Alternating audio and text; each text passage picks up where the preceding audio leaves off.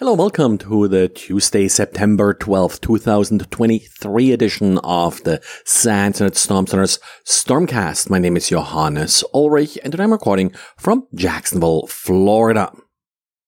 Today we got more patches from Apple, again patching one of the two day vulnerabilities that have already been exploited. Only one of them, but this time for the older operating systems. This is just a patch for the ImageIO vulnerability CVE 2023 41064.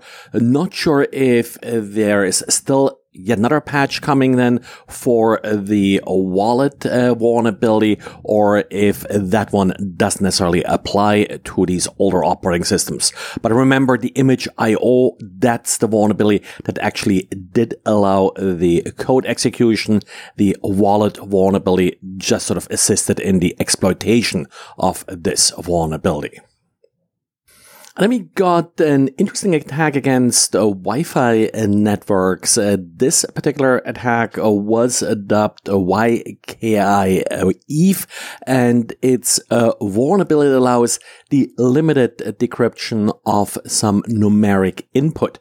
Now, the way this uh, works is that modern Wi-Fi networks use something called beamforming, where an access point is essentially trying to direct a Wi-Fi beam at a particular device. In order for this uh, to work, uh, the device itself is then reporting back information about basically the signal quality it receives. And that's the beamforming uh, feedback information.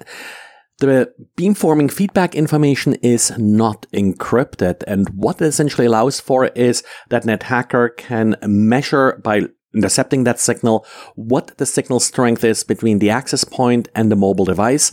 In particular, for a mobile device where a user is using an on-screen keyboard, the hand movement is intercepting and interfering with uh, the beam. So the hand position on the keyboard can essentially be derived by looking at these uh, signals. This is an attack uh, that is far from perfect. I think they said something like about 50% uh, success in sort of getting like uh, pins and the like. That's why it's only really working against numbers because on a numeric keyboard on a phone, you sort of have a larger target area for a particular number. But uh, then again, the numbers are often used like for pins and account numbers and such. So uh, that's why there's still sort of some significance here. How realistic this all is and uh, how well this would work sort of outside the lab, I think has to be seen. Uh, but it's an interesting attack and a little bit odd that this beamforming information is uh, transmitted clear. But then again, Wi-Fi sort of has this history of using clear text for a lot of this sort of management information, which has been a problem in the past. And then it's always amazing how uh, phishing uh, attackers are coming up with uh, new ways uh, to host their pages and send their emails.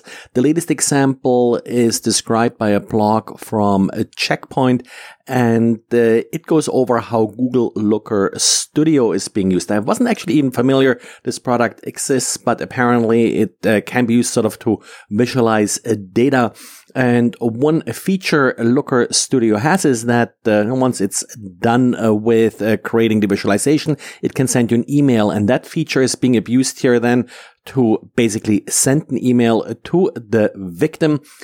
This is an email that comes from a legitimate uh, Google product. So it passes all the DMARC, DKIM and the like uh, checks because it is a valid email from Google. It claims to come from Google and then within Google Looker Studio. So when you click on the link that again goes to the legitimate uh, Google product, well, uh, the attacker then set up a typical uh, phishing page in this particular case, apparently sort of a crypto coin themed. Checkpoint, of course, uh, suggests that their solution uh, will be able uh, to protect you from some of uh, these scam emails. On the other hand, uh, not sure if AI is the real solution against these crypto coin scams.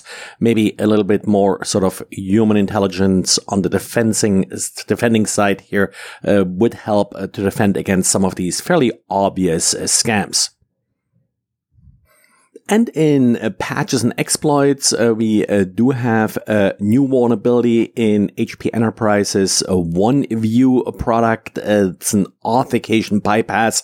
So uh, definitely something that you do want to address with a CVSS score of 9.8 and then there's also an exploit that was released for Apache Superset. Uh, this is a little bit older vulnerability, CVE 2023-27524.